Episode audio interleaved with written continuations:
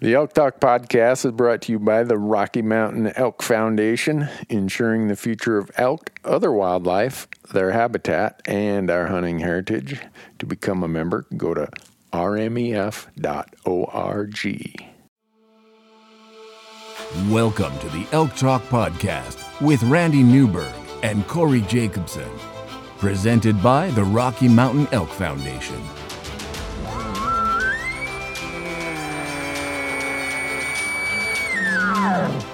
The goal is what little you and I know about elk hunting, we share with people. I've got an elk building. It's like 120 yards away. What do I do? First off, the thought would never cross my mind when an elk's being 120 yards away to call anybody on a cell phone. All elk? All the time? Only elk? Only elk. Well, it's us having conversations. So we usually go down some rabbit holes, but If you hunt with Corey Jacobson, you will find the landscape is full of rabbit holes. We're just going to make this up as we go. and you look at it like, oh, that's a target rich environment. But if you're trying to single one out, a solo target there is much easier to go into than a, a big group. We record everything, so there's no BS and no lying, no faking it with us. Did we hit the record I button? I forgot to hit the record button. If you want to know something about elk hunting, this probably isn't the podcast to listen to. Should we give them a list of all the other Wow. podcasts where they might learn something?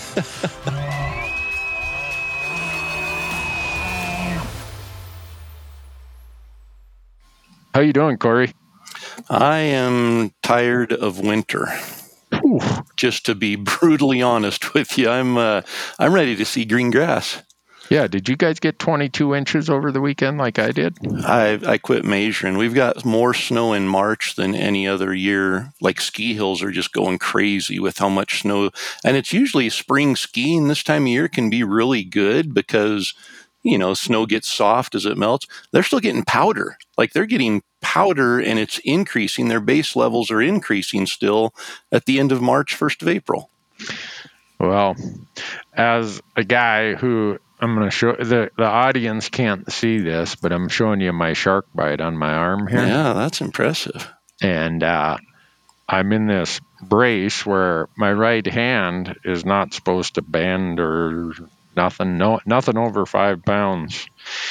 Well, March has brought so much snow that my wife thinks I intentionally messed up my arm because I knew how much snow was coming in March. And she's been doing all the snow removal. I don't know what I'm going to pay for that, Corey, but I'm going to pay. You will pay. Yeah. So, Saturday morning, I woke up and I looked and it was a complete whiteout. I'm like, uh oh. I can't even see how much snow we got. It's coming down so hard. Well, my wife, she uh, came and looked outside. She said, I'm going back to bed. I'm like, okay. I think that's code word for you should go do the snow even with your one good arm. Yep. So I did. Wow. And here's how stupid I am. About two weeks ago, I have two snowblowers. I have a little single stage Honda Jobby, and then I have like a great big track one that looks like two snowmobiles mounted together. well, before my I bummed up my hand, I took the track one over to my shop.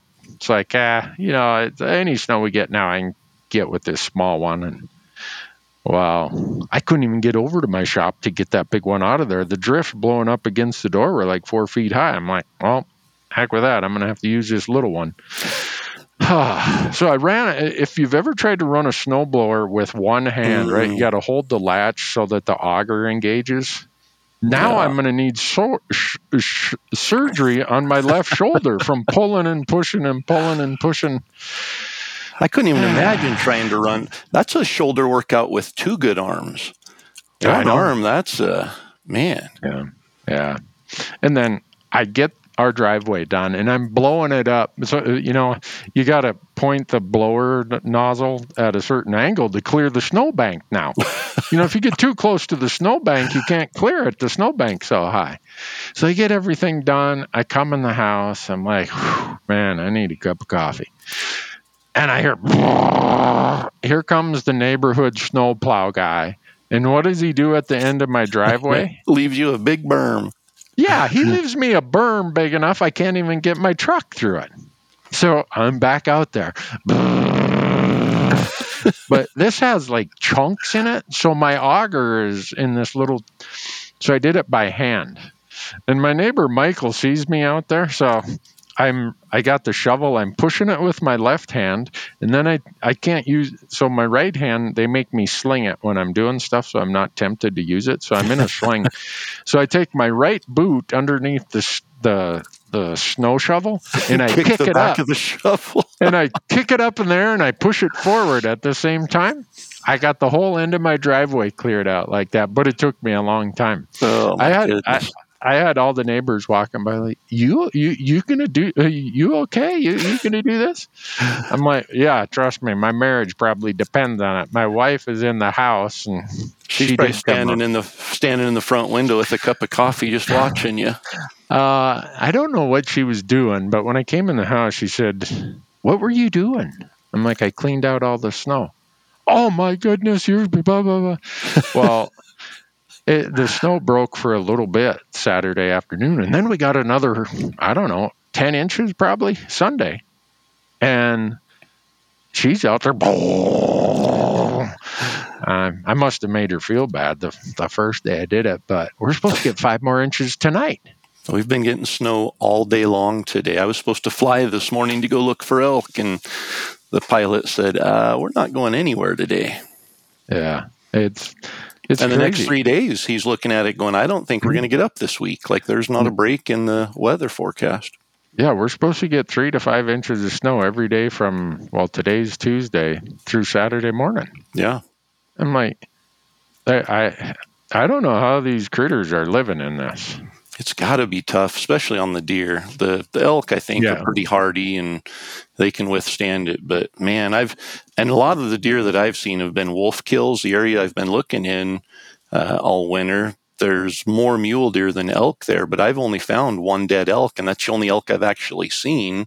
But Hmm. man, the mule deer are just getting hammered by the wolves. Not to mention, you know, what they're going to be putting up with over the next two or three weeks here without much good feed and dwindling Yeah. reserves and Yeah, I if we lose any elk, it's mostly going to be I think the old of the old and Yeah. the, and probably some maybe some calves that were born late and weren't able to get enough feed, enough fat on before the winter.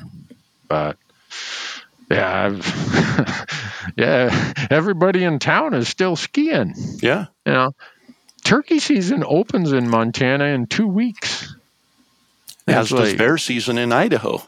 And I guarantee What? the bear yeah, the bears are gonna be laying in their dens and they're gonna poke their nose out and be like, huh, my clock must be off. I'm going back in for another month or two. 'Cause- oh my gosh i i, I mean I, in bozeman right now it's like there's no place to put the snow. Yeah. you know every street you drive through these residential streets and there are cars that got plowed in. When the when the plow did come by like there's one guy over here not too far from my office building. They must have hit a chunk of ice or something that took out his driver's side window Oh, and i mean like it's like how, how do you take care of that problem yeah. I guess guess you wait till summer and you call your insurance company and say, "Hey, uh, no, it's crazy." But I guess uh, all the fishermen I'm talking to are like, "Boy, we'll have good water flow this summer." Well, yeah, Yeah. it doesn't doesn't flood you out in Washington, That's you know. and I just keep waiting because the longer we get into April, the more chance of a sudden warm up and all of this snow coming off at once. If it if it started gradually warming up now, it could be a phenomenal snowpack and runoff. But man, Yeah. we saw some of the flooding last year on a light winter that can Yeah. occur when it gets warm fast. With this much snow and the the moisture content in the ground that we have because of the moisture we've received, it could be a mess. Yeah. Anyhow, I don't Yeah. know what the heck that has to do with elk hunting or elk talking or whatever this podcast is about, but we did get some questions from the audience asking us what, you know, kind of what's the state of condition of the animals with the winters they've been hearing about. And Yeah. I think we kind of covered that. If if this was Antelope Talk podcast, we'd be saying don't even bother. They- Yeah. You know, you look at Wyoming, their proposals for deer, for pronghorn especially, So pronghorn numbers are already about half of what they were 15 or 20 years ago in Wyoming. And now they're cutting tags, and a lot of units are cutting them 40 to 50% again. Wow. But, you know, a pronghorn at the back is only about what? Maybe 35. Yeah, I was going to say three feet. Yeah. And when you got eight feet of snow, you know, he, he, he and she ain't going to pan out very well. Even walking around on their back legs, they aren't going to be able to see over the snow drifts. So, Yeah. So we we got a we we've been doing some research here at our office, and I, I'd be curious to know what Idaho does. In bad winters like this, Wyoming right now they're they're doing the public meetings they do every year. Here's our proposals. What do you think? Blah blah blah. And for elk, there's only two units that they're decreasing elk tags, and it's by a very small number most units they're, they're like come here and shoot more cow elk i mean i can't believe the increases in cow elk numbers that wyoming is proposing now yeah their their deer and pronghorn are going into crapper this year so you look at colorado colorado just announced yesterday that up in the craig meeker area they're cutting deer tags by 40% wow. since it's all over the counter elk hunting for the most part uh, i don't know how you can cut those tags uh, how, Montana, we statutorily, by law, have to give 17,000 elk tags to non-residents, Regardless of how bad the winter is. yeah. So if if you wonder why we don't want our legislatures involved in game management, Montana Fish, Wildlife, and Parks cannot adjust numbers even if they wanted to, unless it's a limited entry unit. That's managing by politics and not science. and that's, man, that's not where we want to be going. no. So in Montana, your odds of drawing are going to be just as good as they ever were because we are not cutting tags. We That- might have just- might have half the number of deer next year that we had, but we'll bring in Oh, the yeah. same number of hunters. yeah, if you're coming to Montana deer hunting in 2023, don't say you weren't warned. It's I I bought a deer tag already as my sportsman's license. I think I'm just gonna keep it at home. It's like you know what these poor things. Yeah. Uh, but it gets to my point of in Idaho, are you guys going through like a season setting process or a quota type process or nope.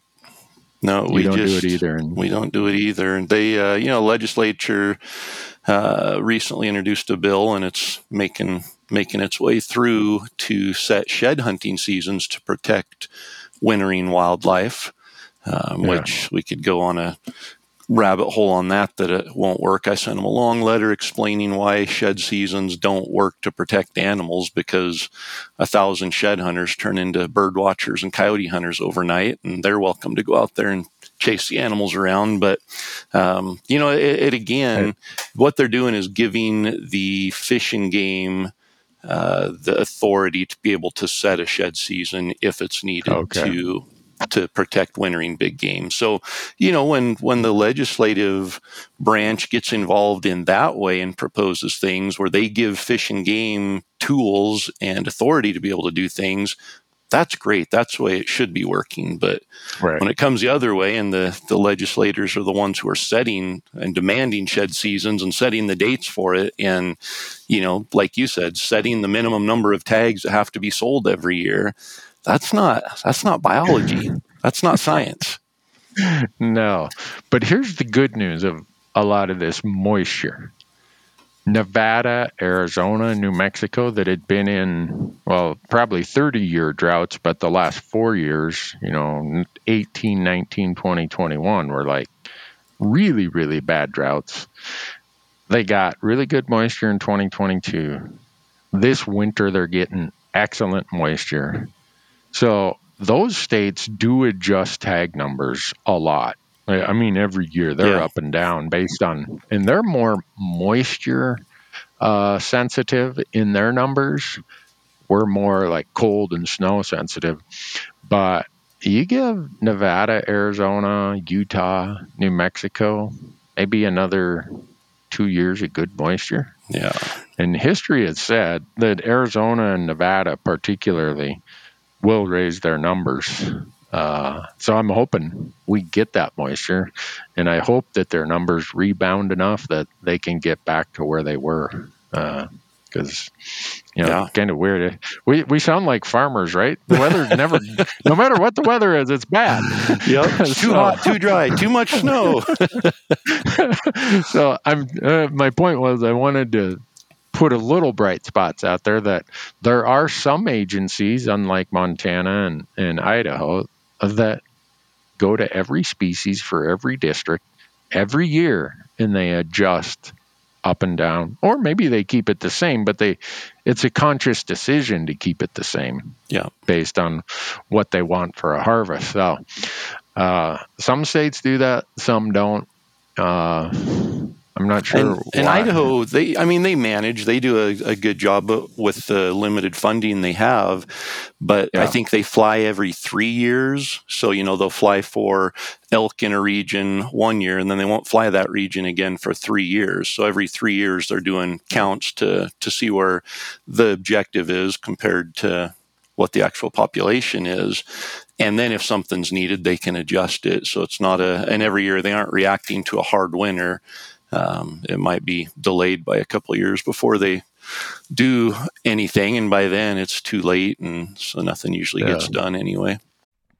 All right, folks, application season's pretty much over, and I hope you have that tag in your pocket. Corey and I use GoHunt's Insider and GoHunt Store, all the GoHunt tools for a lot of things in what we call planning and research season. And this summer, we're going to be out there doing that e scouting with the terrain analysis tool we're going to be buying stuff out of that world class gear shop. The one stop for hunters is gohunt.com. If you are like us, you have that tag, you got this hunt you got a plan for, go out to gohunt.com, use promo code ELKTALK, and when you do that, they're going to put $50 of credit in your gear shop. Gohunt.com, promo code ELKTALK, and know that this is the one stop that you need as a hunter. The Elk Talk podcast is also brought to you by Mountain Ops, making outdoor energy and performance nutrition to make you a stronger and healthier elk hunter. They have a full line of hunting related supplements, including meal replacement shakes, multivitamins, pre workout fuel, and post workout recovery. And my favorite, their new performance protein bars that, by the way, are packed with 270 calories and 20 grams of protein, but contain less than 6 grams of sugar. Visit mountainops.com to learn more and to order, and be sure to use the promo code ELKTALK to save on your next order. Because you guys publish your regulations in two year cycles, right? Yeah. Yep. I download your booklet. It's good for two years. Yep. Okay. well, people think we're picking on them. It's just no. When you when you have demand on a resource and you have all these other factors of habitat encroachment, development, weather, disease, drought, noxious and invasive weeds, predators. You know, they might have be, been able to get by with that in 1976, but it's, eh, it's harder and harder. Yeah. Yeah. In 2023, it's a little harder to say, well, that's how we've always done it. Yeah. So, yeah, now we're going to get a bunch of emails from those two agencies saying, "Hey, why are you picking on us?" we're not picking on you. We're just saying this is how it's working in each state. Yep. And uh, I admire those states that go through that work and go through that effort every year. And we might complain about the years that, oh, can you believe they cut tags? You know what? They have to. Yep. They, they, they really are doing the right thing. And when they bump tags and increase tags, we should be there giving them the pat on the back when they do that also. Yeah. I mean that's our job. That that is what hunting is used for is managing. And if they have a tough winter, then we're going to have to give up some opportunity. That's that's yeah. our job. That's, you know, we get, we say we don't need to to be involved in the management of it. Hunting really doesn't have a need that is going to be sustainable out there and so we've got to we've got to be okay. And it, you know, I think as long as they're using science and they're doing counts and everything, if we have to, if they come back and say, hey, our deer population in this region, you know, the mortality on the on the fawns is 60% this year. You look at what that's going to do in three years, it's yeah. going to be a, a big, big deal. And if they don't do something right then, you know, if they do something then, it's going to smooth things out over the next three to five years a little better. But just letting yeah. nature manage itself and us carrying on as if nothing happened, it's uh, that's that's as big of a disaster as letting nature manage nature. Yeah, man, I ended up in a really crazy debate on that topic last week. Oh, did you? Yeah, I got sucked into one of those. Wow, you know, Mother Nature will take care of herself. yeah. I'm like, yeah, you're probably right. If all of us would just pack up and leave the continent, restore it back to how it was before Columbus hit, you know, shores in 1492. And uh, you know what? Yeah, it worked back then. Yep. But when you move all the elk and deer and pronghorn and everything else to the very margins of what their traditional habitat is, and you make them crossroads and highways and you know new reservoirs, and you disrupt their migration corridors, and you do everything else where they really don't have a natural path to follow. They don't have the escapement. They don't have all the other things they evolved with. And then you say, well, we're going to throw a bunch of, you know, whatever it is. I don't care you can say uh, wolves. Wolves is better. You know, and say we're not going to manage that part of it. Yeah. You know, everything will ha- have its nice, easy, natural cycle. No, it won't. That that is just that is a fantasy land. Yeah. Yeah, let it, the elk migrate out into the plains like they used to, where they can use their eyes and see a wolf coming from three miles away and stay out of its way. And yeah, nature might be okay managing nature, but there's subdivisions and cities in those areas now, and the elk are forced, like you said, onto the very margins of that winter ground. So not not only are they not getting the feed they need, they're up in snow. They aren't able. They don't have near as much room to roam. They're basically trapped in a drainage. And now right. a pack of wolves comes in there and runs them until they die or kills them, causes them to stress and and abort fetuses. And now our you know the it just everything com- is compacted there, and it's due to human encroachment, human. where right. Mother Nature is not Mother mm Nature. She's she's on hospice. I mean, she's in a wheelchair, and she doesn't get to get out and see what she needs to be seeing and take care of things like she did before. So we have to help her. Yeah, Mother Nature is on hospice. I like that. Uh, but that is where w- this person and I agreed. We said, you know, there's just too much human encroachment yeah. for not I, I don't know if we said too much. It, it, i think we it was kind of agreed upon that the impacts of humans are significant and having uh, an impact beyond what we we can really address. Yeah. And when the person said well we just have too many people in this country I replied, Are you volunteering? yeah. Are, are, you the first volunteer? I'll pay your freight. What does too many people mean? Does that mean we have yeah. to eliminate some? I mean, what are we doing? We're there. I, I, we can't. We I, can't go backwards. No, I, I implied I'd buy the person a plane ticket to leave, but really, so he didn't yeah. come right out and say it though. I didn't. I, I, you know, there's the old saying, "Give a fool enough rope, and they'll hang themselves." Yeah. Uh, it just, I don't know why. I must have really been bored that day, but it was someone who has a pretty large following, and I'm like, this is BS. This is just BS. Okay, I I get it. I don't want to get rid of all the wolves. I want them managed. Okay, and, and I I know it is it doesn't fit the popular narrative. The popular narrative is that oh everybody gets along with you know the elk and the and the deer and the and the pronghorn. They all go to the wolf or the coyote and say hey now here's here's two of us you can eat today. But you got to be good about it and you got to be quick about it and don't waste any of it. And then come talk to us next week and we'll see what what we got. We'll, get you two more. Yeah, but just, eat, just eat what you need. Yeah, that that's kind of the implied narrative, right? And I've I'm more into this idea of showing the ugliness, if you want to call it that, by human standards. But the reality of what a natural world is never has been this comfortable place. And then you take humans, and I'm I raise my hand as I'm one of the contributors to it. I'm here. I've got a house. I drive a vehicle. I demand resources. I'm I'm as guilty as everybody else.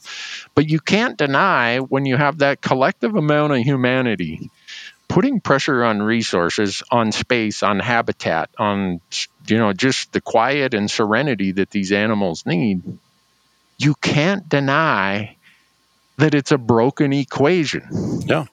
And we'll never get the equation back to how it was before, you know, settlement. But we have a responsibility to do the things we need to do that yep. help that process. And that's what we call conservation.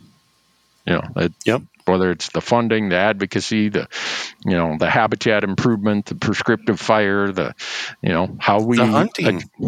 Yeah, hunting, how we adjust season types, how we set seasons and management of the the predator side of the equation. Yep. And I I know people want to just focus on that predator side of the equation. We're all, you know, we can all be guilty of it. But it's a necessary part. And yep. Very few people I talk to are like, kill them all. Occasionally I hear people say that, and then I get in arguments with them. I'm like, you know how stupid that sounds? You know, listen, I would love to have no wolves. That that would be ideal. But the reality is that's never going to happen again. I mean, they're here. They are not. We have to manage them, and we can manage them to a reasonable amount, hopefully but as badly as I want to kill them all, that's just, it's not the reality. And so to sit there and say that, I mean, first off, how are you going to kill them all? There, there's no way we can. Yeah, it no. just, it's not going to happen. So that's not even a valid argument to have in the first place. Yes, we're disappointed that we have them. Yes, we recognize the the effects they're having, but start with killing one. you know, don't don't yeah. say kill them all. It's, and it's usually the people who say kill them all who haven't lifted a finger to actually do anything to to help manage them. Yeah, that's isn't that the funny part? You know, you go down to the coffee shop or whatever, and Uncle Pussgut is there with his big belly hanging over, over his knees, and he's like, "Yeah, them damn wolves." And I always ask him, I'm like, "Well, have you been out hunting them?" well, you know, I I can't tell you how much of my time I spent trying to get wolves delisted through the whole, when the whole congressional thing was going on in 2009, 10, 11. It was like what I lived and breathed for yep. three years. And then we get delisting in Montana and Idaho through the congressional action. And now you can't get, we got all the tools. We can trap them, we can hunt them. Year round? What's, yeah, what's your what's your quota? you guys can get what ten or twenty in Idaho per person. Uh, I, I think they eliminated the the quota. Oh, yeah. I think it's fifteen trapping and fifteen hunting tags, and yeah, and we can get five in Montana. And how many people of these big old bouncing belly fellers go out and actually do anything about it? So, yep. When when people say, you know, I, I bef- I'm going to calm down here. when someone starts complaining about wolves, I hope they ask themselves, well, what am I doing about it? Yeah. Because uh, I know you hunt wolves a lot, Corey. A lot. I haven't, the, the last couple of years, I haven't got out and done it. I used to do it a lot. And, uh, you're not going to hear me complain about them if I'm not out there hunting them and trapping them. Yep. You know, I, I, am not.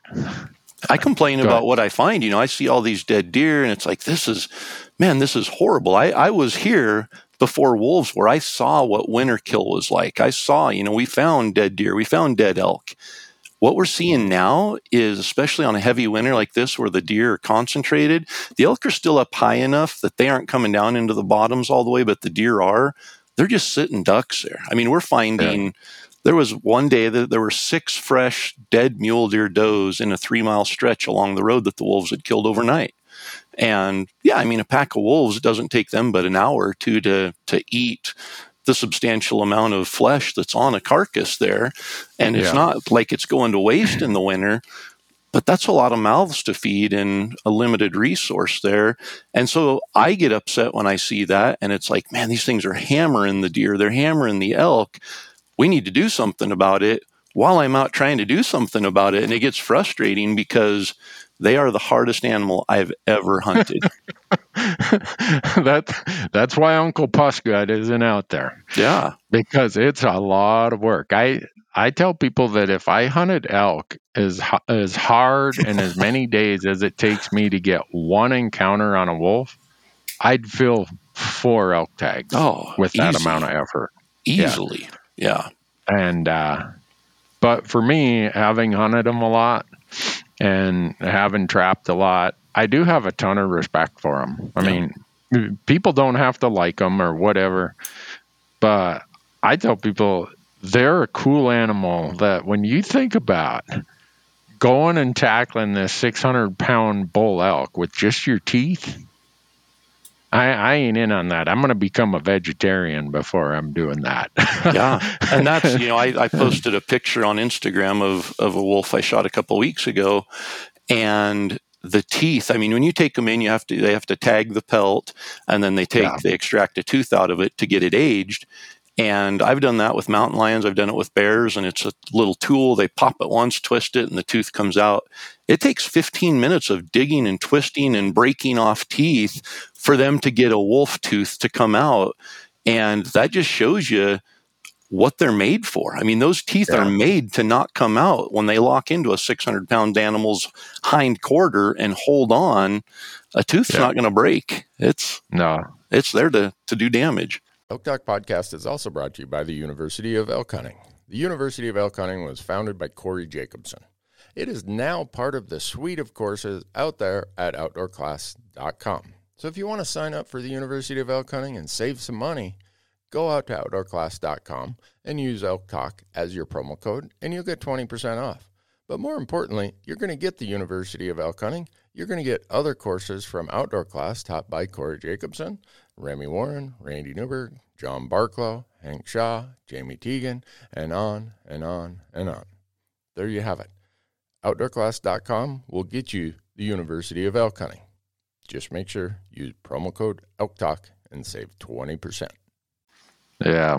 So that's one side of the equation. And this is the other part of the equation because tonight I'm going to my local RMEF chapter meeting. Is what are we doing for habitat? And I know some people think that conservation and habitat is like this nebulous, you know, fuzzy thing. We just use the term because it's cool. but, you know, there's logging and thinning treatments. There's prescribed burns. There's the spraying of noxious weeds. There's uh, you know all kinds of things that make the landscape more productive for wildlife. And none of that is easy, and none of that is inexpensive. Yeah. None of it's cheap. Well, look how many So- members. Look how many members the Rocky Mountain Elk Foundation has, and what percentage of those members who are dedicated enough to to send a check in and to be a member. What's the percentage of actual volunteers who go out in the field and do some of that habitat work? Yeah. It's a fraction.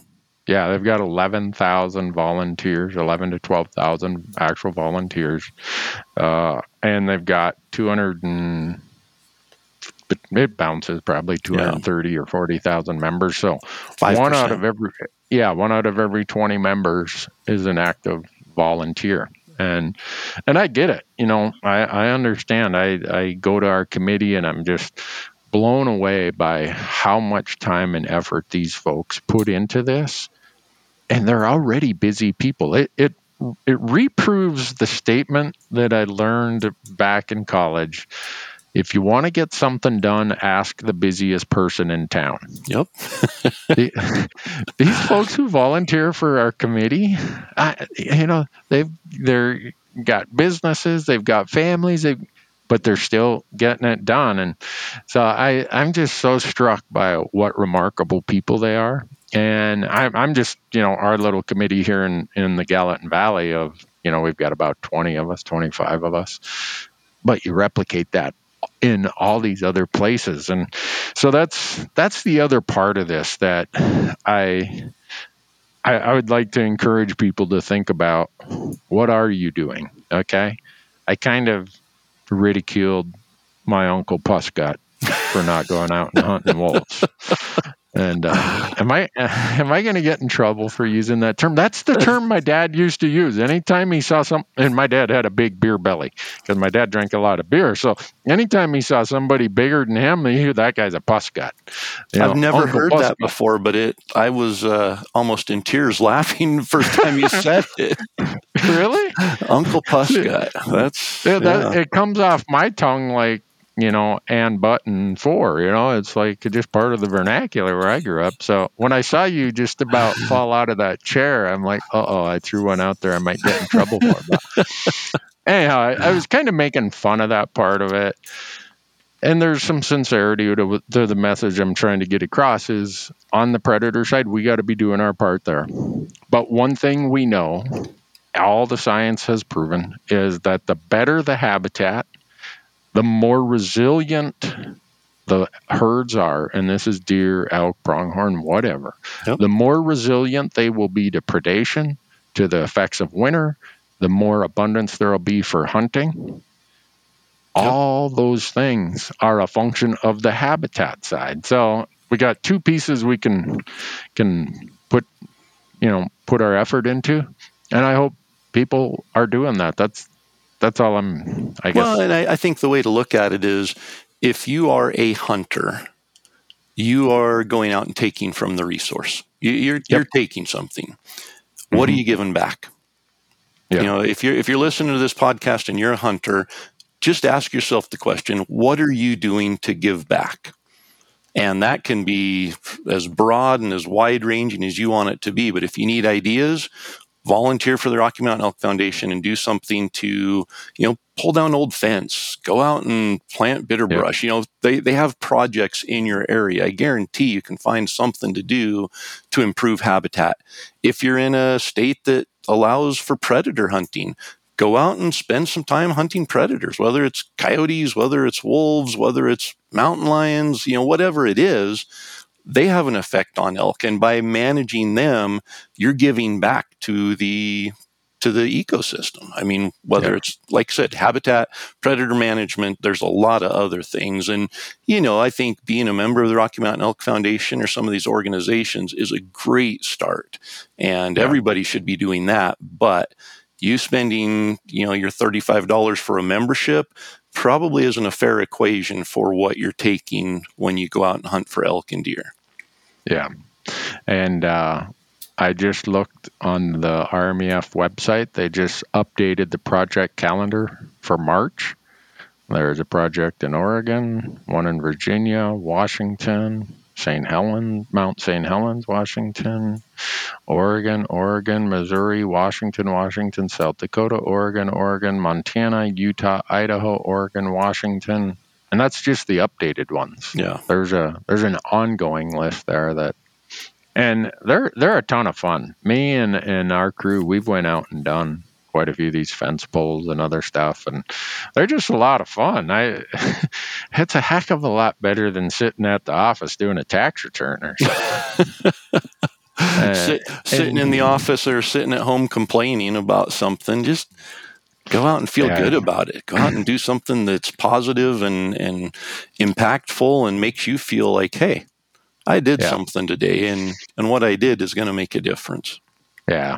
So for me, the uh, and this is so people are probably wondering where does this come from? Well, we got I don't know how many emails we've got in the last two weeks. It's crazy, uh, and thank you all for doing that. But a lot of them were on these issues of abundance of elk and competition for tags or competition for opportunity. And people get tired of me saying it, but if you want to increase the odds of drawing a tag by 50%, put 50% more elk up on that mountain. Yeah.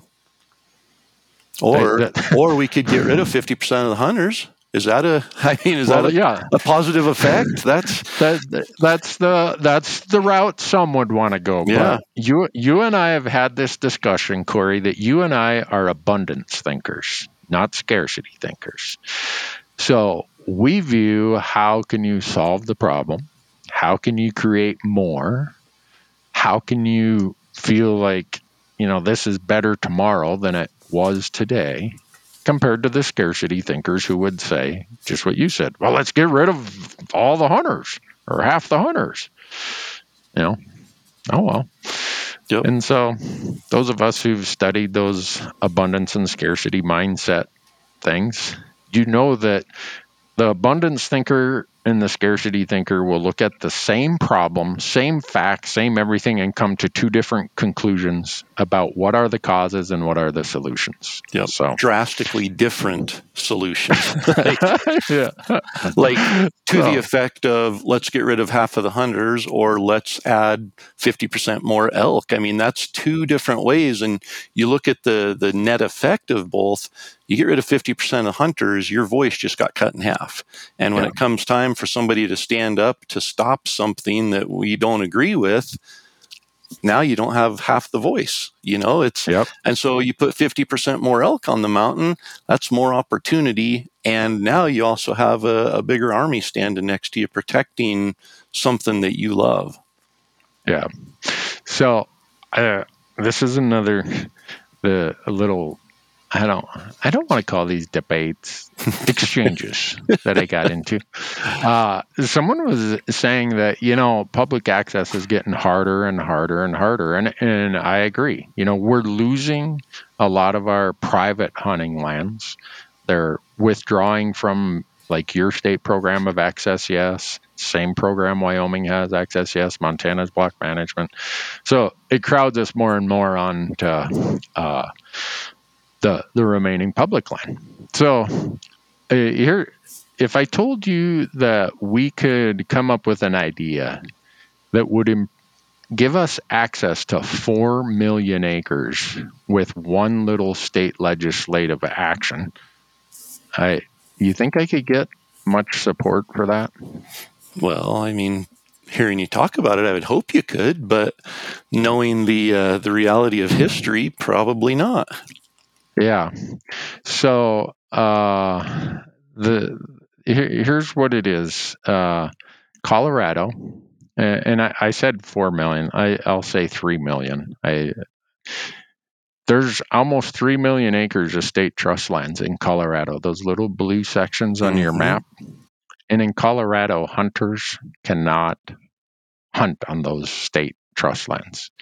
Whereas in your state, in Idaho, Corey, you guys have the best state trust land rules in the West, hands down by a mile. Yep.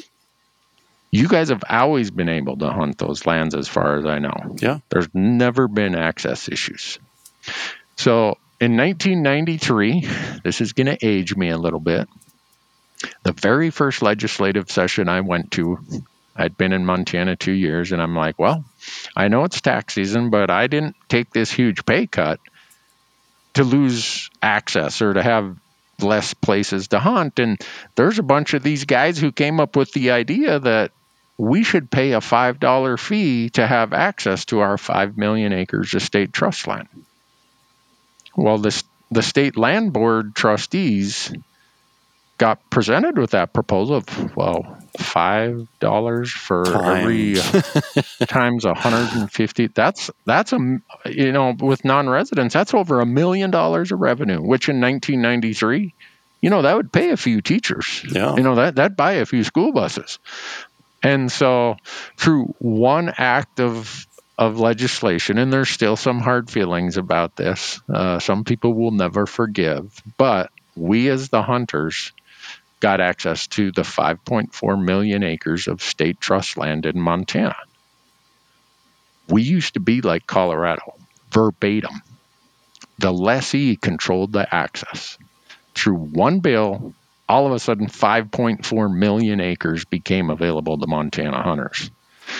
If Colorado could pass that bill and offer to pay the same some amount where they're trustees of their school system because in the West, all the state land boards they manage that land for the school systems. We're and talking almost. Are all states mandated to make a profit? uh, yes. Manage the land for the most profitable purpose. Outcome. Yes. Yep. Yes, of those state lands. Yep. So if I lived in Colorado, and if you live in Colorado, you call me or email me, and I will show you the roadmap we used in Montana. And you guys should have access to that three mil, three or whatever million acres of state trust land in Colorado. Yeah. So the person is like, "Well, I don't know if we could do that."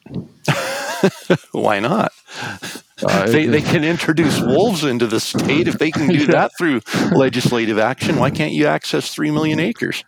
Right. And, you know, in Montana, it's a recreation access stamp. So we're talking anglers, hunters, hikers, you know, and it's it, it is non-motorized access. Okay, you you can't just go you know riding your ATV off into the middle of nowhere or a mountain bike or whatever. But you add all those people together now that pay that stamp in Montana, and it's a significant chunk of money. And here's what it did to those trustees. If you're a trustee of the school funding system, how are you going to tell the the, the general public that oh we don't need that money our schools have so much money we, we don't need that money Yeah. so It's going to be hard Anyhow, to argue eh, that one. I, I bring that up because I, I want people to understand that there are still places and ways that we can be working on access. Yeah.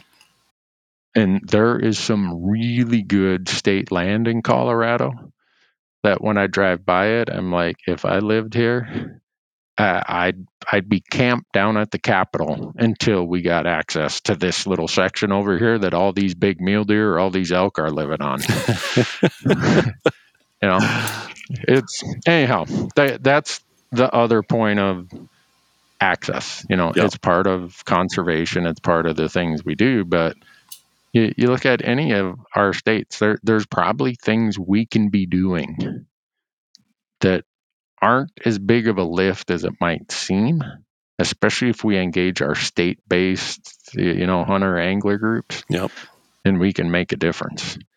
Now, I, when people think that that wasn't that big a deal, I say, okay, in Montana, let's just take 5.4 million acres out of the public access domain and tell me that isn't a big deal. yeah. How many how many million acres of public access is there in the entire Mont- state? In the entire state of Montana, it's pushing 40 million acres if you count that state land. So state land, that's BLM, that's federal, that's No, everything. that, oh yeah, that, that 40 million includes state trust land, BLM, Forest Service, uh, everything. so you take so- twelve percent of current access away just in one one swoop there. Gone. Yeah. Now you're sharing the same number of people coming there and you think it's crowded now. Get rid of twelve percent and see where those people end up. And Yeah. on the flip I- side, add that twelve percent somewhere and Right. imagine the drainages you get to go into without hearing another bugle from another hunter. Yeah. Yeah. So, and what would it cost at a thousand dollars per acre to go and buy three million acres? You got to change that million to a billion. I was going to say there's a lot of zeros there that I'm not good with. Yeah. So, uh, there's things like this that we can be doing collectively as hunters. And, you know, I, I look at the benefit I had in 1993 when I showed up. There, there are some true, what I call giants of conservation in Montana that gave us the stream access law, that were the leaders of this one I'm talking about. And I show up there and I, I am so green. Corey, I thought I was going to pee my pants when I got up to the podium. So I, it was all I could do to hardly even say my name, say I live in Bozeman, and I'm here in support of whatever the bill number was. Uh, but afterwards, these guys, and this is where it got me, it, it really dawned on me how generational and how forward thinking this group of guys were. I'm talking Jim Posewitz, Tony Schoonen, Jack Atcheson Sr. There, there's a whole cadre of them that if you live in Montana, they're like uh, if we had a Mount Rushmore of, of people, they'd be on there. And they all came and they were so excited to see a new face there. And when you hear their stories, they didn't say, "Oh, we're doing this so that we've got our own little private hunting ground." Yeah. They said, "We're doing this because someone before us did something similar." And we want to do something and make it better because our days, you know, our days of hunting and fishing, they're they're pretty short but we're willing to do this and we want to do this for the next and the next and the next. And so it, it just struck me how altruistic, how forward thinking their view was about it wasn't about them. It was about seeing me as this 29 year old punk in the back who had a you know three year old kid that to them they said this is why we do this stuff and they yeah. pointed to me and uh, it's even though that was whatever that'd be 30 years ago it seems like it was just 30 minutes ago. It's still so fresh in my mind. But this whole advocacy thing i know people don't want to get involved in politics. I know you don't want to be involved in this or involved in that and neither do i. Ah trust me. Corey, you and I have better things to do than for you to have just written that letter that you were talking about that you wrote to your your legislators. Yeah. Well, but, and then, and it's not just writing the letter. Then you start getting the phone calls from them saying, "Hey, explain this to me." And you know, so pretty soon you're you're invested in it in all you can do, and like you said, it's time consuming. But all it takes sometimes is just somebody speaking out with a little bit of rational thinking with some experience behind it, with maybe a, a better idea, an idea that solves the actual problem without you know giving up something or, or providing a, a, disadvantage. And they say well yeah that solves our problem. I just we proposed this because that was the first thing that came to mind but yeah that's a great idea. We're going we're going to go with that.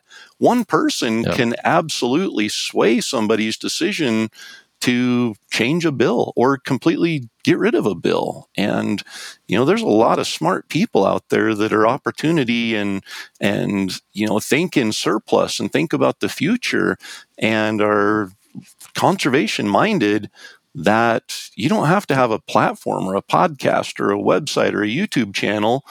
You just need to have an idea that makes sense and you can get people to listen. Oh yeah. So if any Colorado folks are listening, uh, I hope that they do what we did in Montana 30 years ago because it, it's just, to me, is ridiculous that there's, you know, I, I should look up the true numbers. I thought it was more than 3 million, but say it's 3 million acres of inaccessible state lands in Colorado. Would Coloradans pay 10 extra bucks a year to have access to that. Would non-residents pay twenty-five or thirty-five oh, dollars to be able to have up. access to that when they come out? Start doing the math on how many hunters come out there and and would have to pay for that, and think about how many little one-room schoolhouses you could build. and I'm sure somebody's going to say, Newberg, you don't understand. Things are different in Colorado than they are in Montana. You know what? I get it. They are different. Yeah. But I'm here to tell you there is a solution to that. And you start knocking out chunks of, of access to the tune of a million here and three million there, you're making a huge difference. Oh, yeah. And uh, I now I'm, you know, all the Montana guys are going to be, gee, Newberg, I knew you were old. I didn't know you were that old. but uh, you want to know the funny part of that was uh, some of our CPA clients left or mad over that because really? they were lease they were leasing uh, state ground yeah. and they had exclusive access to it. Yep. Uh, I, am like I don't know what to tell you, you know. Yep. So, uh, well, it just goes back it, to. For, that, fortunately, it was it wasn't many of them. It was yeah. just a couple. You know, like in every large population, there's a few cranky people. Yep. So no matter what you no matter what you do, you're going to lose a friend when you pick a side. And you know, if you pick the right side and you do it because you know it's right, well, maybe yeah. they weren't really friends to begin with. Yeah. So I don't know what that has to do with elk hunting, other than there's a lot of really Has great everything. elk around that. yeah. So- yeah. and the other part why I want people to have access to their state lands is I don't want them to become like Nevada, where their politicians sold 99% of their state lands. Yep. Well, the For- state of Idaho's been sued for not living up to that mandate of doing what makes the most profit off of the land, forcing them to sell land. Like they had to come up with a plan because somebody, some developer somewhere said, Hey, what about this? You know, this land isn't making any money. So let's come up with a plan to, to, to subdivide this, to sell it off, to develop it because you've got to be making a profit on it. And now all of a sudden you see public land that is going to be privatized because they're mandated to to make that. Right. Well, and if we're paying more towards it, it lessens that argument that those Exactly. folks just, just use to, to get that done. But Yep. anyhow, we get we got any elk hunting tips for today? I'm I'm you can tell my mind has been stuck in politics now that the Montana legislature's in session. Yeah. I uh, the, the amount of emails and phone calls and text messages I get this time of year, it's just like, ah, no, I'd rather go out and be the one armed snowblower. You, I need to talk to your wife and have her get a picture or a video clip of you out there with one arm pushing that snowblower around. And Oh, I, I'm sure some of the neighbors probably have that video clip. In fact, if it snows nine inches tonight, I'm going to do a video about how to be a one-armed snow shovel operator. it work. It actually works really good if you have the right shovel. You you got to have one of those shovels with like the little curly Q Yeah. handle to it. And it's got to be plastic because you don't need any additional weight, like a metal Yeah. shovel blade. But uh, the downside is my snowbanks are getting so high I can't hardly kick it over the snowbank anymore. you're going to tear your rotator cuff in your other shoulder, and then you're going to be all sorts of messed up. Oh man, don't tell me that, Corey. But I've been going to PT. Uh, I I went to PT yesterday, and she said, "You know what? You are so far ahead of where most people are at this point. You should go do that Alaska bear hunt in May." Really? I'm like, eh, obviously you're not married. because you if you were married, you would have called my wife first and said, "Should I say this to him?" so I came home, my wife's like, "Man, you're pretty happy today." I'm like, "Yep, PT just told me I can go to Alaska. I'm not, going." Not told you you can go. It's doctor's orders. You have to go. Exactly. Yeah. So, and uh, you know, I thought I was going to have to shoot left-handed. She said, "As good as you're doing with your dexterity and the strength you're showing in your in your arm right now, yeah, you can probably shoot right-handed. Just wear this brace so it stays good and firm." Just tell her I've been I'm- out shoveling snow to build my arm muscles. I did tell her that. I said, "You know, you might be working on my left shoulder here because over the weekend I just about wore it out shoveling snow with one hand."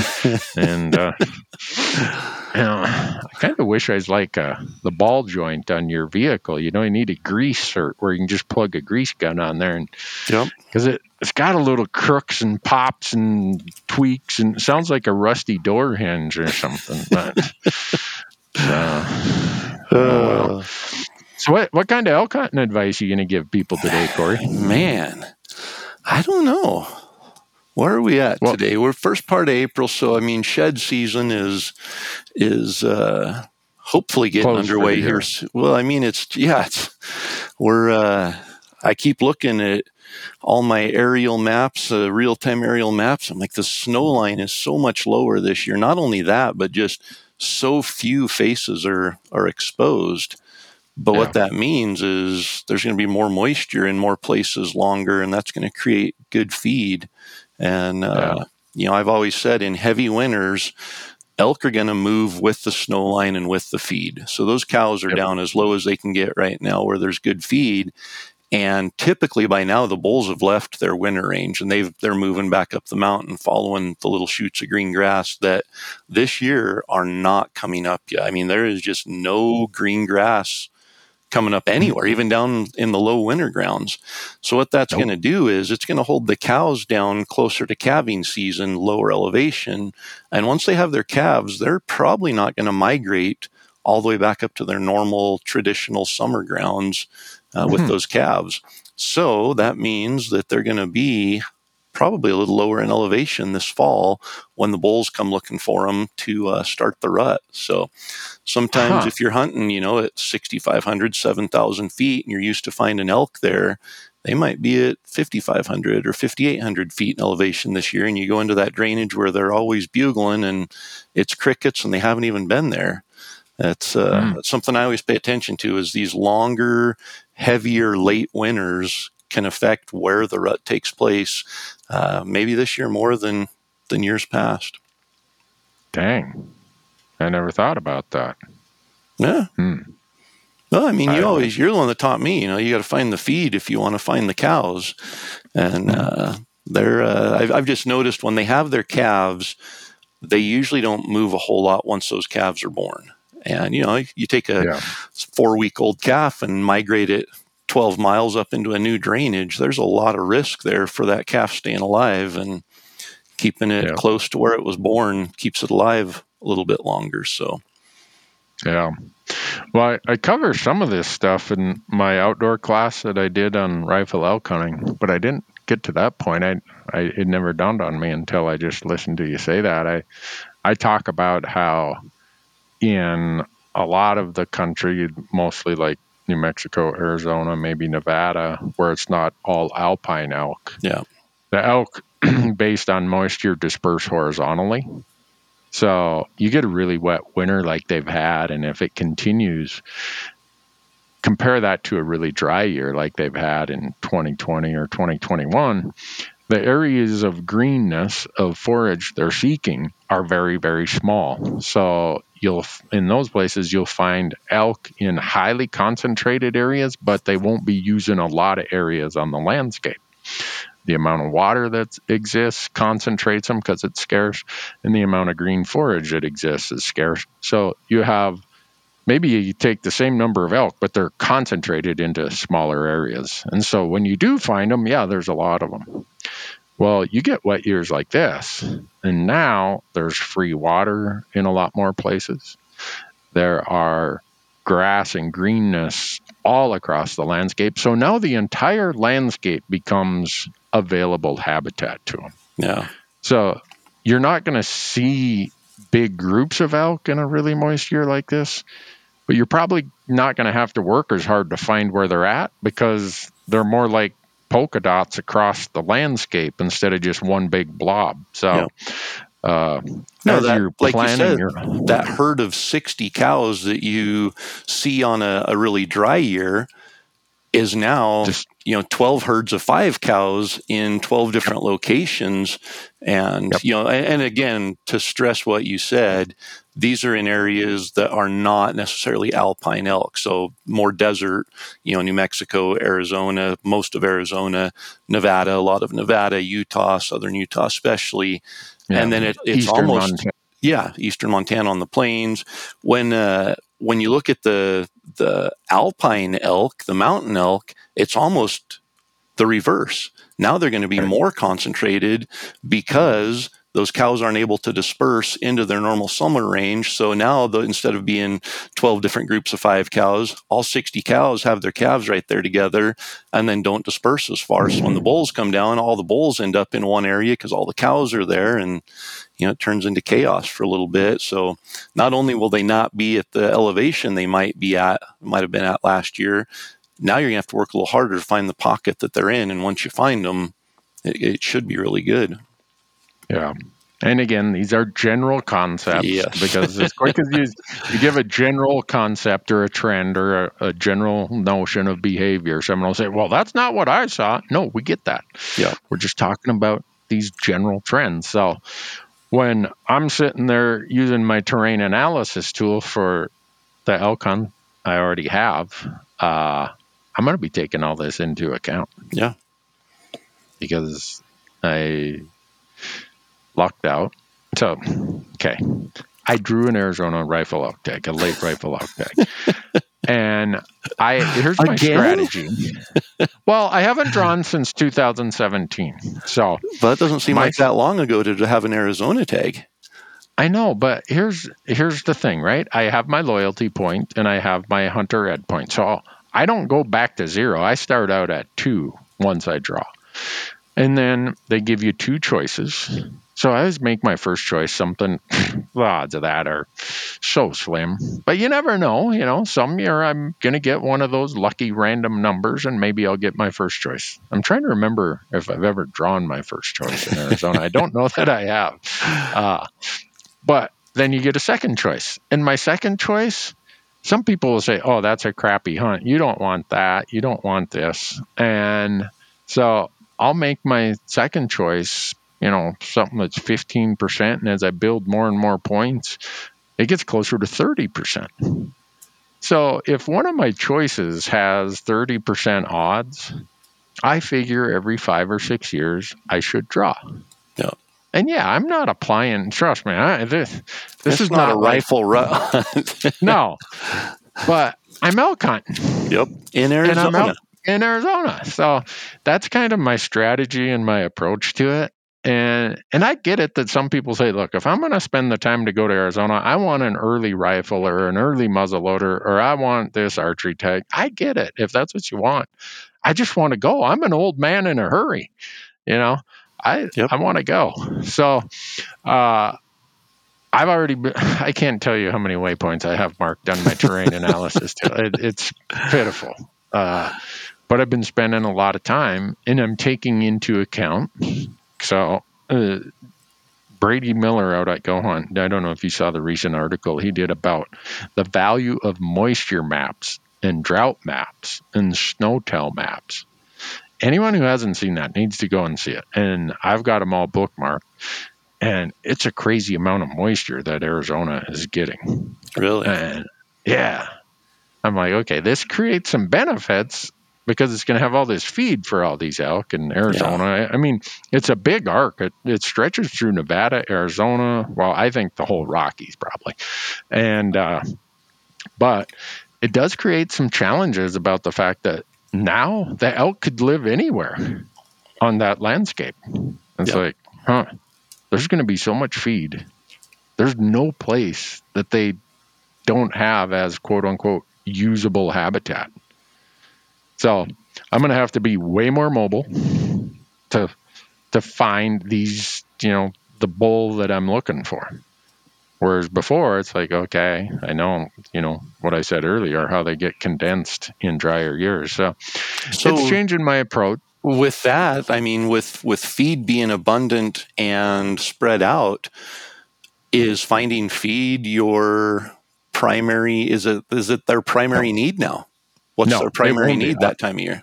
Yeah, I'll be there the first week of uh, December, and uh, the primary need is sanctuary because it, you know they're trying to survive hunting seasons. Which isn't But- normal for a bull elk to you know the first week of December. Usually we'd be preaching feed, feed, feed. Right. Because when you when you find the feed, you find the cows, and the bulls are looking for the cows. So, Yep. But yeah, so I'll be looking. All my waypoints are sanctuaries, but in some in drier years, not all sanctuaries are equal. Right? They they still got to water a little bit. And they're looking for those nasty spots that are still going to have a little bit of feed. So maybe there's a canyon with a little corner that to it where that corner didn't get dried out in the dry summer, it's still a little more lush. Okay, those are the pockets I look for in a dry year. Now, is like, well, every tank is full of water. Every little bottom has water. There's going to be grass growing everywhere. These things could be anywhere. Yep. So, You just have to find the the best sanctuary, Mhm. which is usually going to be the worst terrain. yeah, yeah. These are the places where a couple of the guys I've talked to are like, "Oh, you don't want to go in there." And for me, that's code word too. Oh, don't go in there. I hunt there. Or code word for I've seen an elk in there, and you don't want to pack it out of there. yeah. But you know what? I'm driving 1,300 miles. I don't care where that elk is. I'll yeah, I got two strong camera guys and a couple llamas. I'll get that thing out of there. There you go. And So- it's it's all relative. Yeah, Arizona has some nasty terrain. There's no doubt. Oh yeah, But we aren't talking, you know, Frank Church wilderness type stuff down there. It's, you know, No. it's it's manageable. right. So anyhow, that's just I, I throw that out there as it's kind of a sequence of how my season gets planned out.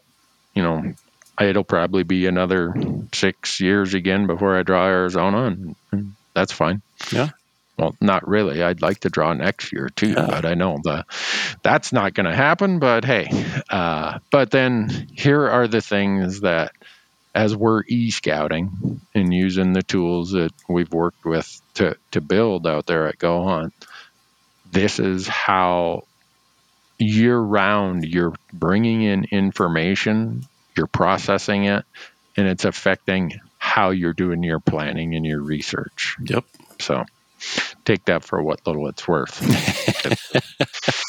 Probably not even worth what they paid to listen to this podcast. Corey. Well, it's approaching. It's it's really close. There's a good Okay. balance there between the value and the cost. So All right.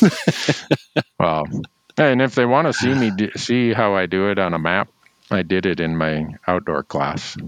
But there you got to pay, and they might say, you know what, Randy, you're you, you, I want my money back, pal. That wasn't worth it. I don't think so. I think for what they get for a, a membership to outdoor class, you know, even if they're going there specifically for what you're talking about, I think it's worth that. But then all the other stuff they get is uh, that's a bonus. And you're talking Yeah. about, you know, we started the podcast talking about the winter and Wyoming cutting antelope tags. Uh, I heard rumor that there's an antelope module coming out uh, on outdoor class, and you might know something Yep. about it. Yeah, I I did an outdoor class course on pronghorn hunting. Uh, we I started scripting it about two years ago. We filmed it last August, and they've been editing and doing all their pretty little graphics and all kinds of other stuff that I, editors do that I don't know how to do. Uh, yeah, it releases uh, uh, Monday, April. What's that? Fourth or something like that? I Third, can't remember. yeah. Third is that it? Okay? Yeah. So, yeah, and then uh, someday we got to have Barklow on here.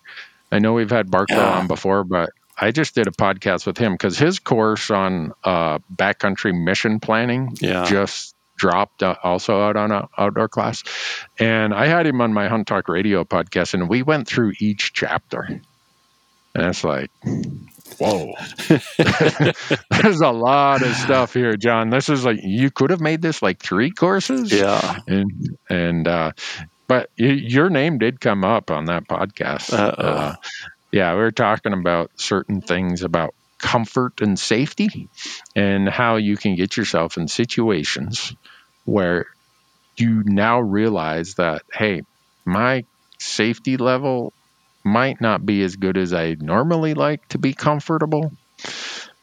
And it was in reference to uh, an Alaska uh, elk hunt. So anyhow, we we didn't mean to rat you out, but John thought it made for a good example in one of the topics he was talking about in the podcast. So uh, Absolutely.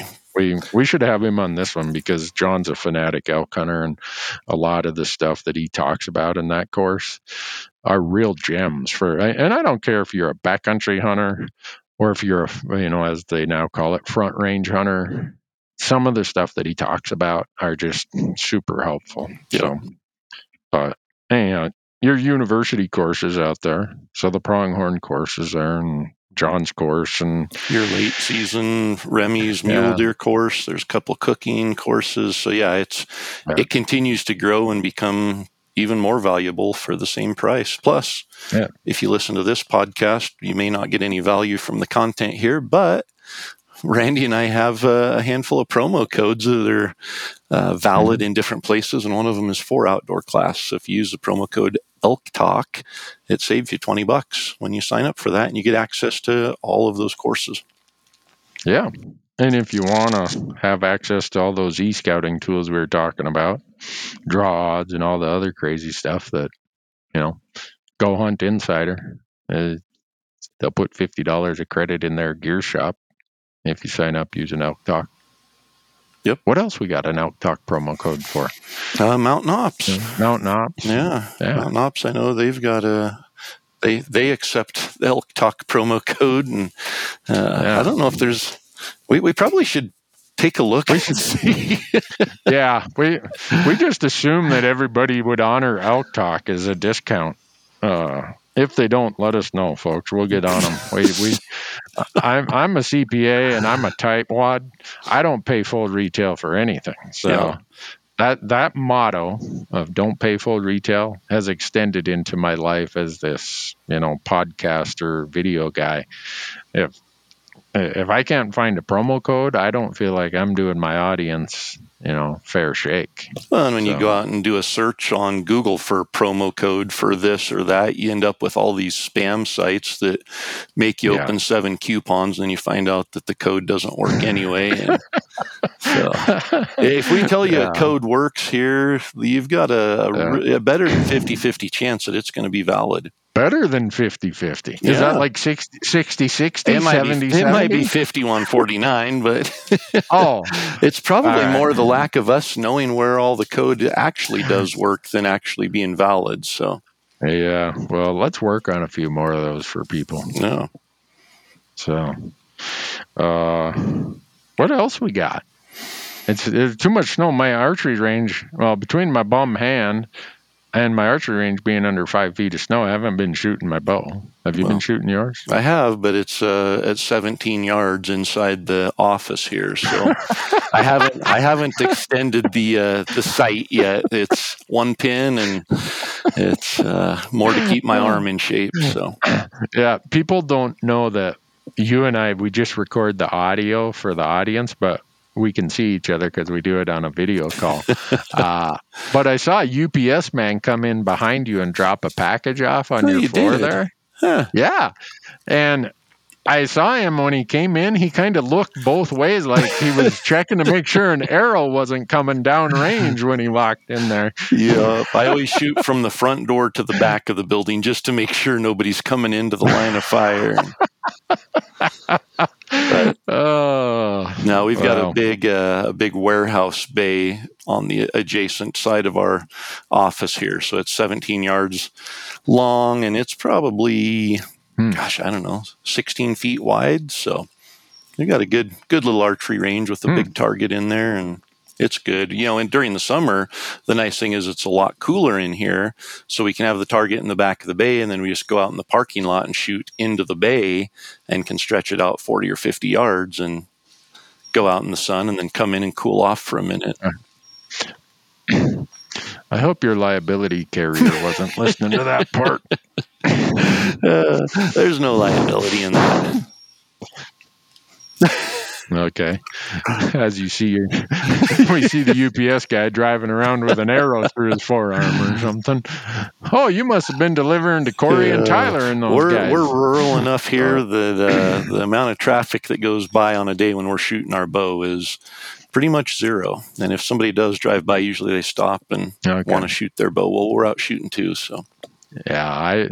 My biggest temptation when I'm shooting my bow is my neighbors have chickens, and they come strolling by when I'm out in my archery range, and all I can think of is, boy, that's just about like a grouse. I I wonder if was I could just gonna say, yeah, Uh, but I haven't I haven't shot one of them yet. I don't think Karen and Myron would really care if I did. My dog ate one of their chickens one time, oh, and uh, yeah, they're wonderful people. One time, uh, their their daughter and son-in-law lived the other side of me, and the chickens were in my yard, and I stepped in a big wad of chicken poop, and I was cussing because you know I got chicken poop on my shoe, and I got to get to work, and I chased the chickens out, and their daughter and son-in-law must have heard me because the next day I get a bang on my door. And here's Karen with three dozen eggs. wow. I'm like, thank you. Uh, what, what's this for? yeah. So I, I'm I'm dumb, but I'm not stupid. I think I could connect the dots of what was going on there. Yeah. But uh, yeah, if, if you're in my neighborhood and you got chickens, trust me, someday the temptation is going to be more than I could bear. I can't believe that you've you've maintained it this long because I see what goes on in your eyes and your head when you see a grouse. And if a Mhm. chicken was just the right color, I don't know if you could overcome that natural instinctual uh, reaction to chase it. man, I start quivering and twitching and all kinds of stuff. But I, so far they've been safe. But if you read about the Bozeman newspaper, you know some guy shot his neighbor's chicken with a bow. Uh, it just, you know, kind of like trying to tell your dog not to go and fetch the the duck or something. You know, and just Well, the good news is I've I see what you you know the way that your mind registers when you see a grouse, but I've Yeah. also seen your shooting proficiency when you shoot at a grouse. So you may I mean your neighbors may be okay. Yeah, I mean that chicken may get shot at, but it might survive a few days. yeah, I know. I I get whatever you want to call it. I was gonna say, what do you call it? Grouse chicken fever. chicken panic, chicken fever. something like that. I don't know, but. Anyhow, I'm I'm coming to your home state, Idaho, this year, and I'm going to shoot as many limits of prairie or of uh, forest chickens as I can find. I hope you do. I'm going to try, Yeah. unless I draw some tag that disrupts me from that. So I don't You know, think I- anything will disrupt you from grouse hunting. no, uh, but what's going to disrupt me is RMEF, the sweepstakes winner. We're going to be in Kentucky starting September 30th. Yeah, I don't think they have grouse in Kentucky, but I bet you the elk are puking. yeah. I mean, can could if you could pick a better time to be in the woods with a rifle, September 30th to October 4th? Man, I mean, especially in much? a place like Kentucky or Pennsylvania or somewhere back there where, oh Yeah. man, Yeah, don't don't be setting the expectations too high, Corey. Because if I go back there and I flub it up and I can't find an elk, I'm gonna, you know, this guy Mike. He sounds like a great guy. He's counting on me. That's good. He can count on you. The pressure's on. I I was gonna offer. Well, I don't think Corey's doing anything the first week of October. He'll come and call for us. No, that's But- our uh, that's our our week for our outfitters for hope hunts. So Oh well, well, I'm already on the that. calendar there. Yeah. No, can't miss that. So, Which, if anybody listening hasn't had a chance, we just released uh, our the video for the hunt from last year, which it is you've got to watch it. So it's on the Elk Hmm. 101 YouTube channel. Uh, it's called "A Mile in My Shoes," and it's the hunt with Nico from last year, and uh, Cool. it's it's I'll phenomenal. Yeah, I'll have to go watch that. But uh, what else we got? We got Utah coming up, April 27th. Yep. If we haven't already Right. scared people off from applying there, the Yeah, deadline is. April 27th, and Yeah. Well, they're going to be moving a bunch of the rifle tags to the late season, yeah. and then they're going to have that late spot and stock archery season in December. So that might be Some an changes. opportunity for Yep. for somebody to snag a tag that they otherwise wouldn't have got. Yep. And uh, and then let's see. After that, we got um, What's Nevada, Oregon? Oh yeah, Nevada. Oregon, May. Yeah, Oregon. Oregon's what? May fifteenth. I applied in Oregon this year. Did you really? Yeah. I, uh, my son is like, hey, dad, you know, we still, you, you still got a point for some of these things. If you would apply again, you'd have a second point. And he's got some hopped up idea of where we can go with llamas. I don't know. In The- the Oregon? guy, in Oregon. The guy ain't right, you know. Uh, So, yeah. I- What's most Nevada this year is May tenth. Right then. I And like Nevada though because they turn it around within eight days. Yeah, I don't We know, why the rest of the states Uh, can't do that. we know why they can't do it. Well, we know why they don't do it. We just don't know why they. Yeah. Yeah. Yeah. if- So- if Nevada can turn around in eight days, Idaho turns it around in three to four weeks. So I mean, that's Yeah. that's not terrible. But then you look Montana, they, we do it in like two weeks, but then the problem in Montana, we get ourselves in a hurry and we issue more tags than what the quota was supposed to be.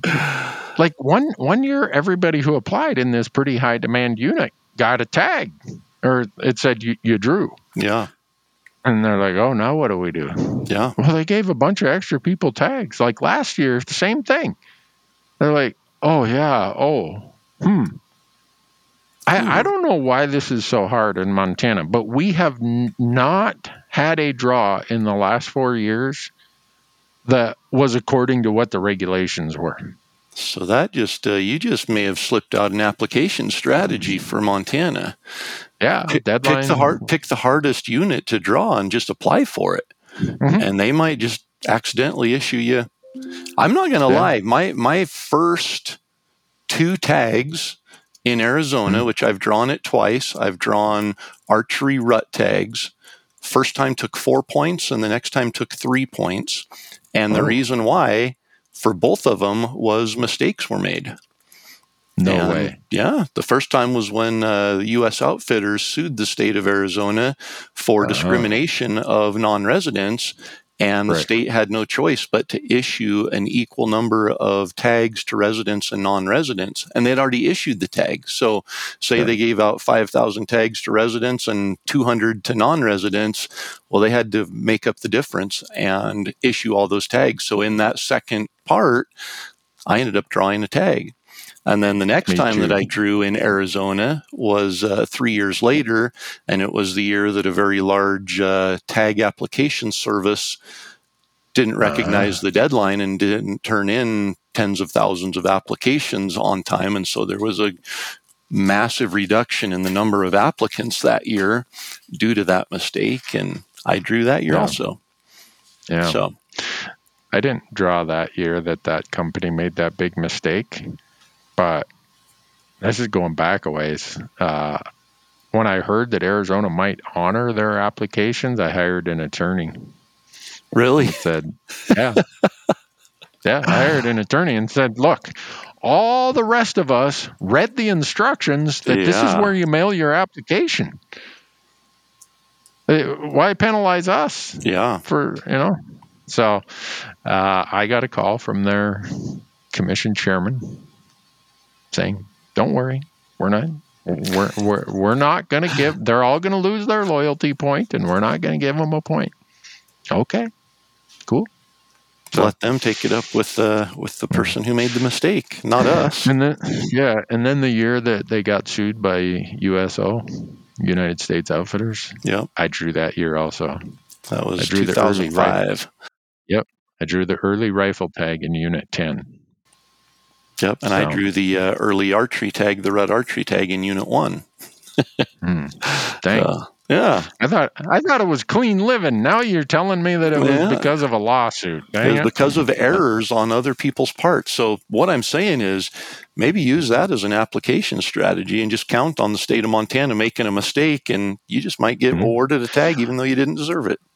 Well, I would bet if you could go to Vegas and place a bet of whether or not there'll be some mistakes in the Montana draw, they they would say, "Look, if you bet a hundred dollars, we'll pay you a hundred and one." That's how good the odds are that they're that history says something's going to be messed up. But did you see uh, March twenty second was supposed to be the deadline in New Mexico, but they had a server crash, so they extended it by another day. Uh, how many times has that happened for multiple Ev- states? Yeah, it's like, hello, how you know? It, well, Yep. yeah, happens all the time. so, but don't count on that as kind Yeah. of your, your way to get an extended deadline. But I appreciate that Montana has been turning it around quicker. I just wish they'd stick to however many tags got approved. Yeah. You know, Uh, a plus or minus fifty percent really isn't. You know, helping things out a little bit here. That's not how we use the management tool of, of awarding tags and hunting. Yeah. So, oh well. Other than that, the last state we got, Corey, is your home state of Idaho. Yep, June 5th. I think Yeah. June 5th. I haven't looked to make sure, but that's always the date Yeah. unless it falls on a Saturday or a Sunday or something. Yeah. Well, I got to figure out what I'm doing in Idaho. You guys have never given me a controlled permit. Yeah. We're pretty stingy Never. with them. Yeah. Yeah. Yeah. I got to buy this $180 non resident license Yeah. to apply. And then you get no more than 10%. You don't even have a set aside of 10%. It's just Oh. if you draw, then yeah, you get the tag unless it's over 10%. But you're So let's do the math on that in Idaho. I've I'm now let's see over 25 years into this. Let's say an average of $150 per license, plus tag fees, application fees, and then you charge us that goofy transaction fee. I bet you I'm 180 bucks a year into it at least average times Yeah. 25. Ooh, bad.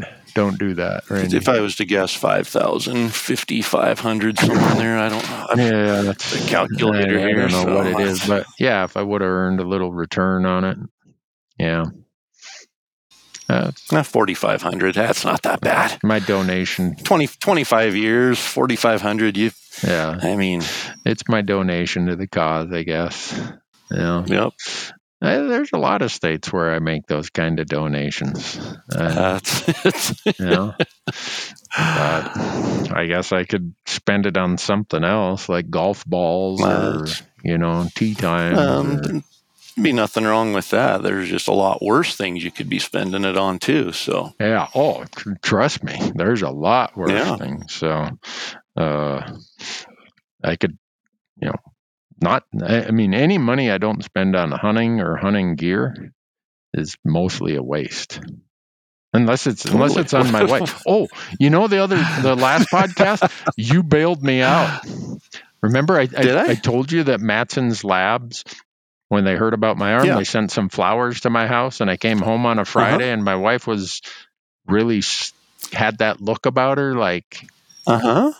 and uh who, who are these from? yeah. Why? Why? yeah and they were for me Yeah. flowers for Randy Yeah. So, as quick as we got done recording that podcast, I just about broke the speed limit heading down to the florist here. And I came home with yellow roses, her favorite.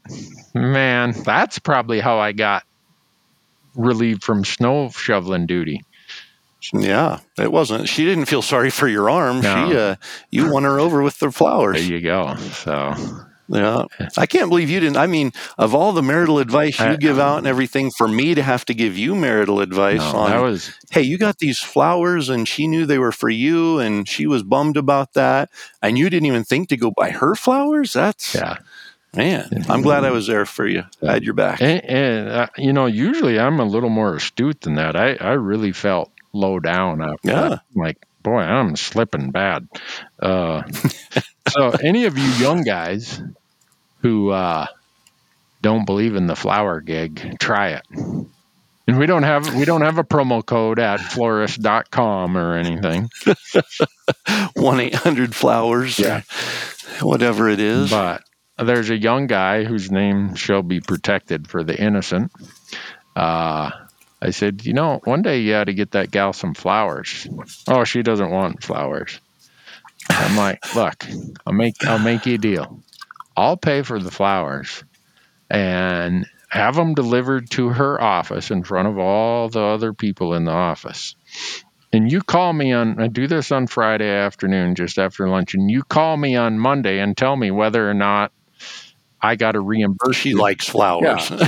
and I'll, if it didn't work out, I'll reimburse you for them on Monday. So I talked to him on Monday. I'm like, uh, what do I owe you for them flowers? Nothing. All right. no. I might be old and I might be dumb, but I'm not stupid. Yep. He, he should probably owe you for the counseling there. Yeah. You know, I should start charging for my marriage advice, but I don't know about that. I, I Every once in a while, you, you come up with some good stuff, but it's, uh, yeah. you know, I think we're good just giving away this free advice Okay. and letting people know that they get what they pay for. It's probably safer to do it that way. You're right. Yeah. Okay. It's not a liability otherwise. Oh yeah, can you imagine if someone sued you for their divorce? No. Holy Whew, cow! that would be bad. Uh, Yeah. Moral of the story: don't just don't get divorced. Yeah. Right. That's- How long have you been married, Corey? Uh, I've been married, it'll be 22 years in June. Oh wow, cool. Yeah.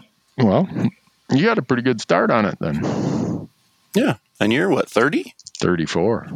34. It was 34 in February. You know, three days after my anniversary, I tipped over and fell through the shower door there.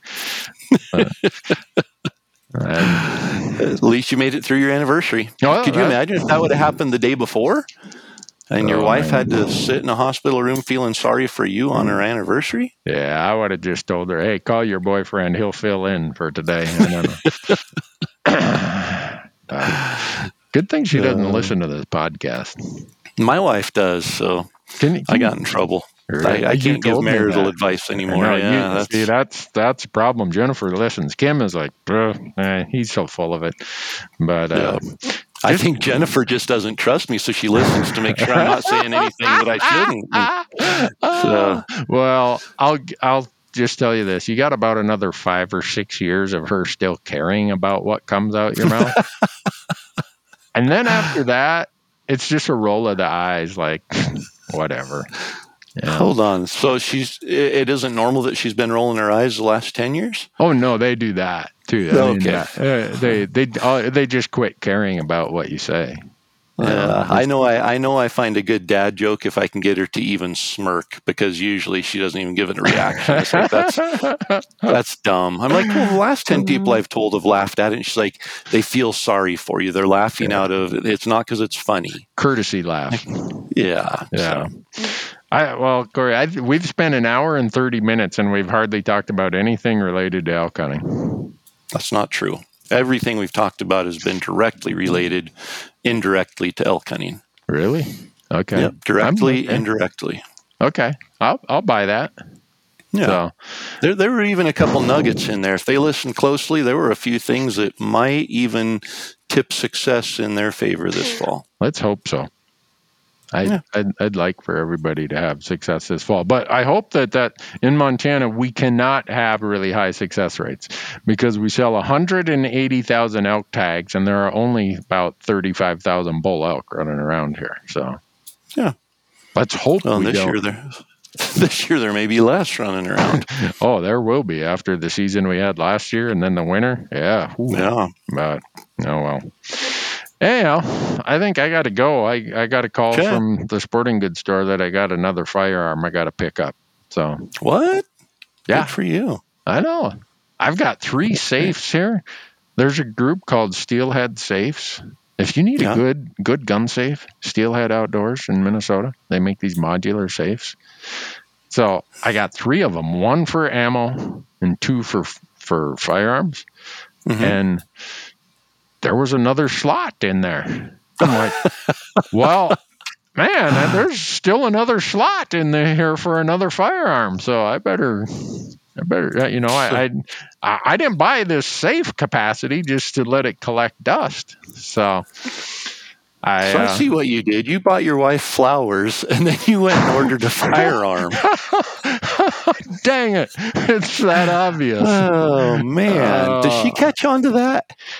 Well, as long as it doesn't come out of her money or the household Yeah. money, she doesn't even ask anymore. All right. Well, As long as- you be careful. You you walk in with a dozen roses, and then the mm-hmm. next day you show up with a rifle. She's going to catch on. Well, at least I'm not dumb enough to say, "Honey, I bought a rifle for you."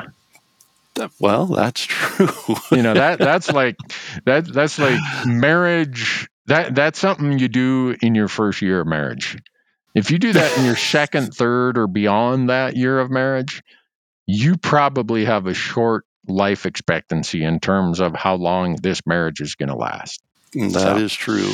But no, I, I got to get down there because by the time they do the background check on me and everything, I'm uh, I don't know what how long it's going to take, but I'm pretty excited today. I, you know, Very cool. yeah, I, and I okay.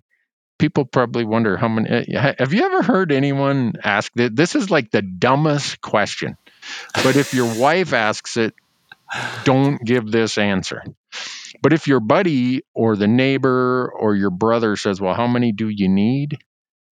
That's grounds for like kicking them right in the knee. Yeah.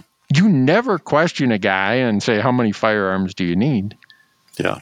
The answer is yes. Every single one I've shot, they all have a custom purpose. Yeah. Like it's and there's still voids in that and to be filled in those purposes. So Yeah, I, you know, my my grand great grandfather Isa left Finland in 1913 because he is going to get conscripted into the Russian army, and so he came to northern Minnesota, and he could not believe that you could own firearms, like as many as you wanted. And so his oldest daughter, my grandma Ethel, she's you know i'm the oldest grandson so i kind of am supposed to be the keeper of all the family things. And uh one day i'm like grandma what's the deal with like your wedding picture your 25th anniversary picture? Every picture you guys have there's firearms on the wall so she goes into this long family story about her dad having to leave finland and blah blah blah and she said when he came to America, he said he will never again be a peacefully disarmed citizen. And so he just collected firearms. So I come by it naturally. naturally, And Yep. Much like Grandpa Isa, I am never going to be peacefully disarmed. And if they think they took enough of them, they have no idea how many of them I have and how many places I have them. uh, that's great. And look at Yeah, what I'm, I'm doing. gonna- and I'm donating to conservation today, Corey. Yep, you sure are. There's an 11% excise tax going to be charged on the manufacture of that rifle. That goes right to conservation of wildlife. Yeah, and then I'm gonna, you know, who knows what else I'm gonna buy that. So You can't you can't go in and pick up a rifle and not buy something else. I mean, you at least have to buy a box of ammo or targets and yeah, yep, all the all the gun stuff. case. I mean, you have to have a gun case for when you Oh, take yeah. it out of the safe. Yeah. No, it's. I mean, I, I'm. If I ever ran for political office, you know that I think it was Calvin Coolidge ran under the promise of a chicken in every pot, is what he called it. for me, it's a gun in every safe. Yep. And I know some people will be like, Newberg, you're off your rock, man. And maybe I am. But the guy who has the most firearms sleeps the best. Yep. And when you get my age, you need all the sleep you can get. So every year for your birthday, you just need a new gun. That helps you sleep better. My my birthday, Well, that, I mean, as Father's minimum. Day, yeah, Father's Yeah. Day, you know, Tuesday, you know, Valentine's Day, Memorial Most Day. of the days that end in Y. Yeah. Nah, I, I, I'm sorry. I, I just, you know, that's just the way I am. Some people blow their money, you know, they go to the beach or something. Yep. I ain't going to the beach to get a sunburn. If I'm going to get a burn, it's going to be a powder burn. Okay. I, I, I, every time I drive by the beach, you know, I go to some place, I'm like, you know how many firearms that guy could have had? No, he got suckered into going to the beach. What he should have done is sent his sister in law to the beach with his wife, saved the sunburn, and he could have bought two or three new guns. And if they were gone long enough, maybe even four. Yeah. so, I don't know. I know I got a strange view of the world, but we better leave before I say something even dumber than I probably already have. But Man, I don't know. I think you're you're spitting wisdom now. yeah, I bet you if I ran on a platform of, you know, guns in a every gun safe, in every safe. Yep, I'd probably get elected in a state like Montana. you could. Heaven forbid. May- that would maybe not city council in Bozeman or anything. No, but- not city council in Bozeman. I'm the, that'll be, that's the guy who shot the neighbor's chicken. he hunts wolves. We can't vote for him. that's right. Oh gosh. Anyhow, we better Okay, let well, him you go. get first. you, you get down there and pick up your new firearm. I am. I got a. I, I, I. You can tell I got a big smile here. Yeah, you do. Yeah, I can't believe you're still talking. I would have just dropped the headset and walked out already. But All right, I'm going to do that. Thanks for being All here, right. folks. yep, we'll catch you on the next one.